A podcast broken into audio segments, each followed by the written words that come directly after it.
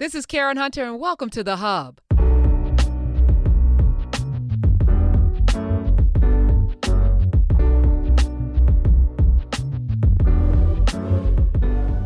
Chitlins, oxtails, and pig feet.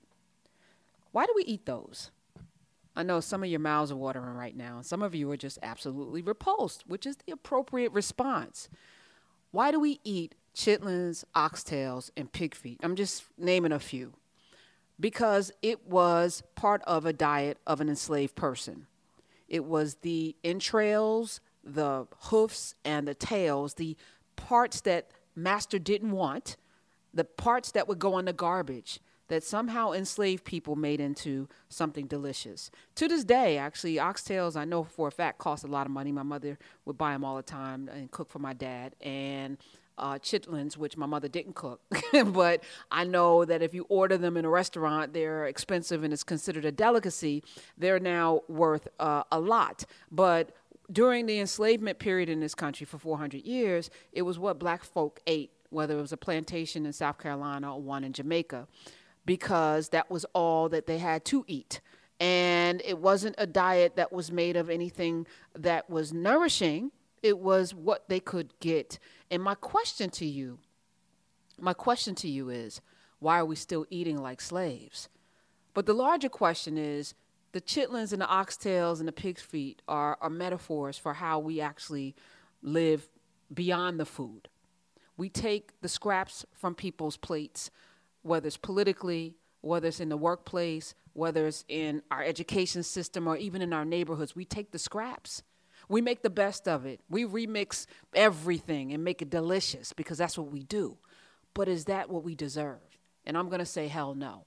Because a free people don't eat scraps. A free people is not going to, free people, we, we aren't going to take the, the intestines of a pig and wash and clean them and put them in vinegar and boil them and rinse them and boil them and rinse them and put vinegar and hot sauce and make it delicious. We're going to take the choice meat from that pig. We're going to take the chops, the butt, and everything else that we want that we deserve because it's ours. I'm not going to take that little tail off of a off of a cow. I'm going to have filet mignon because that's what I deserve. Now, I personally don't eat meat, pig or otherwise, but if we're going to eat meat, let's eat the choice meats of this world because we deserve it. So the challenge is right now, and definitely not a hoof, even if you pickle it. Yes, a pickled pig feet, from what I hear, is delicious. But just because you can make something delicious doesn't mean it's good for you. And as a matter of fact, one would argue that um, that diet, that slave diet, is killing us, literally. And it's killing us in every area of our lives. So I had Laree Favors on my show, Afro State of Mind, Laree Daniel Favors as I have on my radio show on SiriusXM Urban View, channel 126, every Wednesday. And she broke it down about the culture of black people today. And she said that we are actually in still a slave culture as a people, as a culture. And what that means is we're going to take your scraps and make the best of it. It means we're going to survive, but we don't have a culture of thriving and we're going to have to change that. And it starts with individuals. As I said many times on these airways right here, that the change that we want to see, many of us have to go in the mirror and look for it. And so the, the exercise today is to ask yourself do you accept less than what you deserve? Do you feel like you deserve the choice meats of life? And if the answer is yes, why do you accept anything less? Why are we accepting the chitlins of life? Why are we accepting the pig feet and the oxtails? And again, yes, they're delicious. I got challenged. One of my Jamaican friends was like, Karen, how am I going to not eat oxtails? And I'm not telling you to not eat anything because you're free. You can do anything you want to do. But ask yourself, why? And yes, we've made it delicious. It's just a testament to our grit, uh, to our ingenuity, to our ability to be able to take something bad and make it into something good to make it. But we're in a series or in a season where we need to thrive. And we're in a season where we need everybody to see one another, each other, and themselves as people worthy of all of the things this world has to offer. So, up next is uh, this little uh, conversation I had with Laree Favors, and this is the portion where she talks about culture, slave culture, and where we are right now. But I think is open to discussion. So please follow me on Twitter at Karen Hunter, at Karen Hunter. Use the hashtag podcast because I would love to see your comments and would love to hear what you think about this. Up next, my discussion with Laree Favors on slave culture. Stay tuned. But the power moves, the the, the NCAA, and you know call for people to go to HBCUs has been met with oh you're racist. You're mm-hmm, segregated mm-hmm. like do we have the mettle to actually do the things we need to do. I know we have the resources. Yeah. I know we have it in our DNA. Yeah. I know we have the brain power, the man. I know we have it. Mm-hmm. But do we have the mettle to stay with it long enough to get there? So everything you just mentioned, the brain power, the the DNA, the the desire, all of those things for me are like ingredients in a cake, not a store bought cake, like a cake from scratch. Um, but you can have every single ingredient you need for a cake from scratch sitting in your cupboard and sitting in your kitchen if you don't put the ingredients in the right proportions, if you don't use the ingredients at all, if you use more flour than you're supposed to, less baking soda than you're supposed to, you will not have a cake. You'll have a mess. You might have something edible, you might not. You might have something that can cause pain. You might, but you would have whatever you have. But if you're not intentional about the recipe, you're going to have a mess if you have anything at all. And this is probably going to make people a little irritated. So I'm just letting you know now. It's, it's we're going to have kind of a, a conversation that makes us uncomfortable. So when we're talking about culture, and this is going to relate to elections and New York, North Carolina. Y'all just trust me on that. When we're talking about culture, for me, culture is we find the word culture in like agriculture, cultivation. Like it's how you grow something from nothing into whatever it is the final product is going to be. How you grow crops. You cultivate the crops. Culture is how you create a people or you raise a people from childhood to adulthood. It's what that group of people thinks is right or wrong. It's how we determine where we put our joys, how we determine what makes us sad. It's how we decide uh, whether we're val- what we value and what we don't value. Culture is all of those things. When we were brought here 1619, really 1503, but when we were brought here 1619, as a part of the transatlantic slave trade, you have a congregation, forced congregation of myriad cultures, thousands of different cultures, languages being spoken. If Ilhan Omar is speaking English as her fourth or fifth language, imagine all of the people back during that time throughout the uh, the transatlantic slave trade and the numerous languages and cultures and ways of thinking and evaluating and analyzing the world that were brought together. Let's that's just the backdrop. As a result of slavery and the very specific intentional rules that governed how slavery operated, all of those cultures and that diversity was fused into a slave culture. Okay, you love people and you love giving them gifts. Fab Fit Fun is the thing to get. It's $200 worth of products for just $49.99 and it's seasonal. So it's the fall. So when you go on fabfitfun.com, you fill out the little questionnaire because it asks you about the person that you're sending it to. So it curates it. So if it's like my mom, which is what I've, I sent her, don't tell her, I sent her a box for the fall too. I'll tell her the age and the things she likes, like she likes to drink wine and all of this. And then they will customize the box and send it to the person that you love or do one for yourself. All right, so go to Fab Fit Fun for the seasonal box, full size beauty, fitness, fashion, lifestyle products. It retails for $49.99. Always the value is more than $200. Use my coupon code. This is Karen for $10 off your first box at fabfitfun.com. Coupon code. This is Karen. Fabfitfun.com. Check it out. It's beautiful. I love it. It's fun. It's fab. And it's fit. There you go a culture that was going to allow enslaved Africans to survive the horrors of what they were dealing with. So I no longer speak Fulani, I no longer speak Wolof or, or Urdu, whatever I was speaking back Tree. home, Tree. Tree. I now speak this pidgin English Creole patois, really is what it is.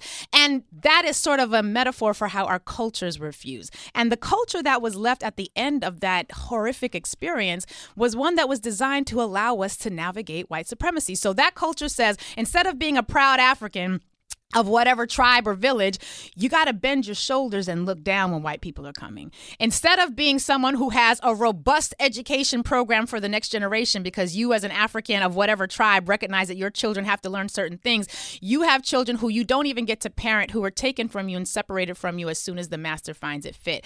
So the culture was not allowed to flourish the way it was. It wasn't allowed to produce a people the way that our cultures were back home. It was allowed to have us navigate and survive slavery.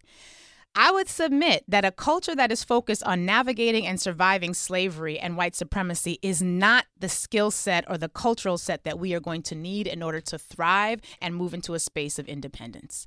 And the reason I say that is because so long as we are riddled with slave culture, which means we got to navigate white people, and I've said before, a lot of our debates are about how much access we have to whiteness. We can't provide our own food for our communities. We don't typically provide our own education for our communities. We, even though we have black doctors, we can't provide black health care for our communities. We aren't able to provide any of the solid things that every single society is has to provide for its people in order for those people to thrive. So when you have a slave culture, and you are dealing with white people who have a dominant, ruler, oppressive culture, one that allows them and focuses them on oppressing everyone around them who would take any bit of their privilege, those two things there's no battle there. There's no fight there. There's no real there's no real contest there. It's like a uh, an adult trying to squash a bug as it pertains to the power dynamic. That's sort of the backdrop that we're living in. So let's see how that applies to voting and to elections voting and elections you will often hear people say I don't need to vote. We, what we got to vote for? And voting, they just they, voting doesn't mean anything. We've heard all of it. I, there was a point in my own life when I protested voting. I choose not to vote because my ancestor didn't just die for the right to vote; they died for the right to choose. I mean, I was full of shit. Like, I mean, I, you know, I really thought like that was the thing. And at that point in my life, that really meant something. I was I was engaged in a politic that was really focused on nationalism to the exclusion of integrating into this broader space. Right. Now, what I often tell people is, and we've talked before, voting is like step 17 of a 25 step process to get from an idea to a solution in your community. There are 16 steps before it, and whatever 25 minus 17 is steps after it. Y'all know I don't like math. Um, so it is one part of a series of steps that take you from a vision or a solution to the creation and implementation, mass duplication of that vision or solution. A lot of us have steps one to three. We know what the issue is, we know what the solution is, we know how to find the funding, but we don't know how to get it on a ballot. We don't know how to get people into office who will create the solution and protect it. And we don't know how to hold those people accountable because we have a culture that is about surviving at bare minimal bare minimal. So what does that mean? I live for now. I don't do long-term planning. I live for right now because you might be sold away. My love, my child, my grandmother, my mother, you might be sold away. I don't have time to plan 5 years down the road. I got to live for right now cuz I might not see you tomorrow. I don't have the ability I don't so because I'm not able to plan for hundreds of years, my ability to plan as a free person is stunted. Now, we don't like to admit that slavery impacted us and created an inferior people. However, Slavery was designed to limit our abilities to elevate out of inferiority into free thinking independence. We've never dealt with that. So we are still today, and this is the part that makes people uncomfortable, a people who are largely run by a culture that does not have advancement or thriving at its core, if not even on the periphery. And if we're going to talk about slave culture, since it's Wellness Wednesday, ask yourself are you on a slave diet? Oh. Now, this goes beyond soul food, right? Even if you were raised in a Caribbean island, oxtails uh, literally is a cow's tail. It's you're you're you're you're ingesting the worst part, and then you have to make God up for the it, worst Karen. part, but with seasoning, right? Yeah. To mask the part that you're eating a tail, that you're Mm. eating entrails, that you're eating feet. So you Now, mask it, and you make it. Even hearing that, my Jamaican culture is you like just got yeah oxtail. I'm like, it, but chitlins, chitlins, Right? oxtails, right? pig feet, all pickled pig feet, all of that. It's delicious. We made it delicious. We made the best out of a bad situation, but is that our best? And if we're if we're going to evolve into and we we have proven we can evolve within a generation. Yeah. Torture did that. I I would submit that we might be in a torturous situation now. You may not Mm. feel it, but there's a, a, a slow slow moving death happening to us unless we take stock of ourselves. It starts with us, right? Yeah. None of this can happen unless individuals listening make a determination to do something different. And you can be mad about your slave diet, but it's a slave diet. Too much salt, too much sugar, too much fat, too much too much of everything that's not germane to where we actually come from, which is plentiful of fruits and vegetables and right? Right. The continent is and full very of little meat consumption. very little meat consumption because it was not congruent with our the development of until our physical bodies. colonizers came. Right. And we can add to slave diets slave education. I was gonna go. I was gonna go Mhm. down the whole list because it's it's it's Wellness Wednesday, right? To to to be beaten to know how to read, Mm-hmm. to create a language that you can communicate with one another, which is great, you know, but not really. To not master the master's tongue, but also to not know any others Mm. and be okay with that. And but be in a brain and a body that's used to knowing five. So if you don't know more than two languages, people, and I'm challenging myself because this is my thing this year, I have to do. I went to take a class um, to learn Spanish, and it's something that I'm not talking publicly about until just now, but it's something that I have because I can do it. Yeah. But I also need to do it not just for my own survival, but because I think we need to know a couple of languages, a couple of three languages, and English shouldn't be the only one. And it's in our DNA. It's in our DNA. Let's Mm. honor our ancestors by being our best. How we move, we were talking today. A lot of us are in this capitalist, you know, dog eat dog. Do dogs eat dogs? No. Are crabs is, a crab's natural habitat in a barrel? So Mm. if we're behaving in a way where we're pulling people down because we're down, or we're eating each other because it's a dog eat dog world, that's not who we are. Yeah. We're communal people who live in villages in circles. I remember having this conversation with Akon, and he talks about growing up, mm. and and all of his relatives lived in the same village in mm. circular huts, circular circular huts, and you can visit your grandmother, your auntie. The father had a couple of wives. They were all in the village. Everybody grew up together. They mm-hmm. shared mm-hmm. food, meals. We're a sharing people. We're a communal people. Yeah. We're not a people that should live in high rise projects. Mm. Which were a project on it Was purpose. an experiment. It's not germane to who we are. It's actually antithetical to live in places where neighborhoods are divided that way. We Yeah. we we don't li- we that's not who we are. right. We're not honoring our ancestors. So Right. food, education, how we treat one another, how we see one another, how we work together. We are natural tradespeople and artisans and people who are craftspeople. They brought us here to build a nation. Right. We did a damn good job since since Washington's still standing. Yeah. It's amazing. A friend of mine has this line in one of his poems, and he talks about why do Africans have American dreams?